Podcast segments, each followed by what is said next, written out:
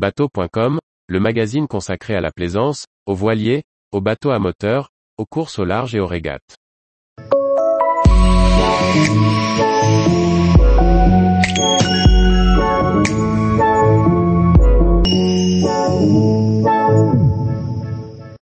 Faire son pain en bateau, une recette utilisable où que l'on navigue.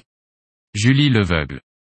Lorsqu'on décide de partir en voyage, il nous faut accepter de sortir de notre zone de confort. Mais sommes-nous vraiment prêts à renoncer à manger du bon pain? Voici une idée de recette réalisable aux quatre coins du monde à bord de votre bateau.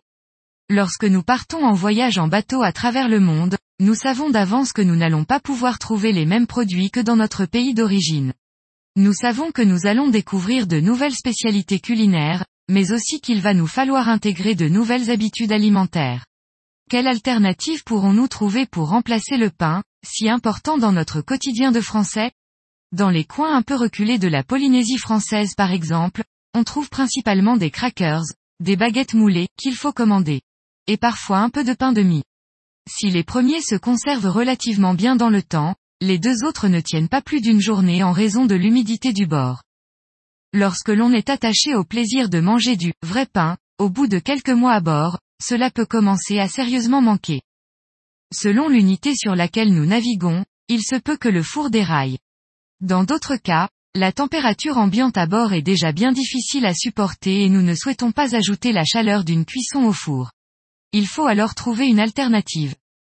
Ça tombe bien, en passant quelques semaines en chantier, nous avons rencontré Paco. À bord de son catamaran nommé Antistress, celui qui est connu de presque tous ceux qui naviguent dans les Tuamotu, archipel de la Polynésie française, a eu la gentillesse de partager avec nous sa recette. Un pain cocotte, réalisable facilement sur la gazinière de notre bateau. Au fur et à mesure de nos expériences, de la recette de Paco, nous sommes arrivés à notre propre recette. Celle-ci permet d'obtenir un gros pain à la croûte épaisse et à la mie bien dense, qu'il est possible de garder plusieurs jours sur le bateau dans un torchon. Ingrédients. 1 kg de farine T55. 4 cuillères à café de levure instantanée.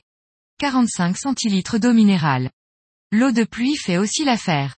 45 centilitres d'eau de mer. Un peu d'huile végétale ou d'huile d'olive. Ustensiles. Un gros faitout du papier sulfurisé. Réhydrater la levure dans 25 cl d'eau douce à environ 37 degrés ou à température ambiante, selon là où vous naviguez. Laissez poser environ 15 minutes. Mélangez la levure et l'eau douce puis incorporez au fur et à mesure le kilo de farine. Ajoutez l'eau de mer et pétrir la pâte jusqu'à obtention d'une pâte bien ferme, normalement un peu collante. Recouvrir le saladier d'un torchon et laisser lever la pâte pendant au moins 30 minutes. Dégazer la pâte et pétrir à nouveau. Répétez cette étape au moins deux fois, à au moins 30 minutes d'intervalle. Huiler le fond du faitout, le recouvrir de papier sulfurisé lui aussi huilé, verser la pâte. Cuire à couvert, à feu vif les 5 premières minutes puis à feu doux encore 40 minutes, en retournant à mi-cuisson. Vérifiez la cuisson puis sortir rapidement de la cocotte. Farine complète, de sarrasin ou de seigle, graines de sésame, noix ou mélange de céréales. En fonction de ce que vous trouverez lors de vos escas, cette recette est déclinable à l'infini. Il est possible de varier les pains autant que les destinations. Et si vous arrivez à vous procurer des tomates séchées, de l'oignon, du fromage, des olives.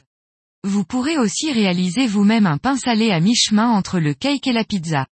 Qui a dit qu'on ne pouvait pas voyager en bateau et bien manger?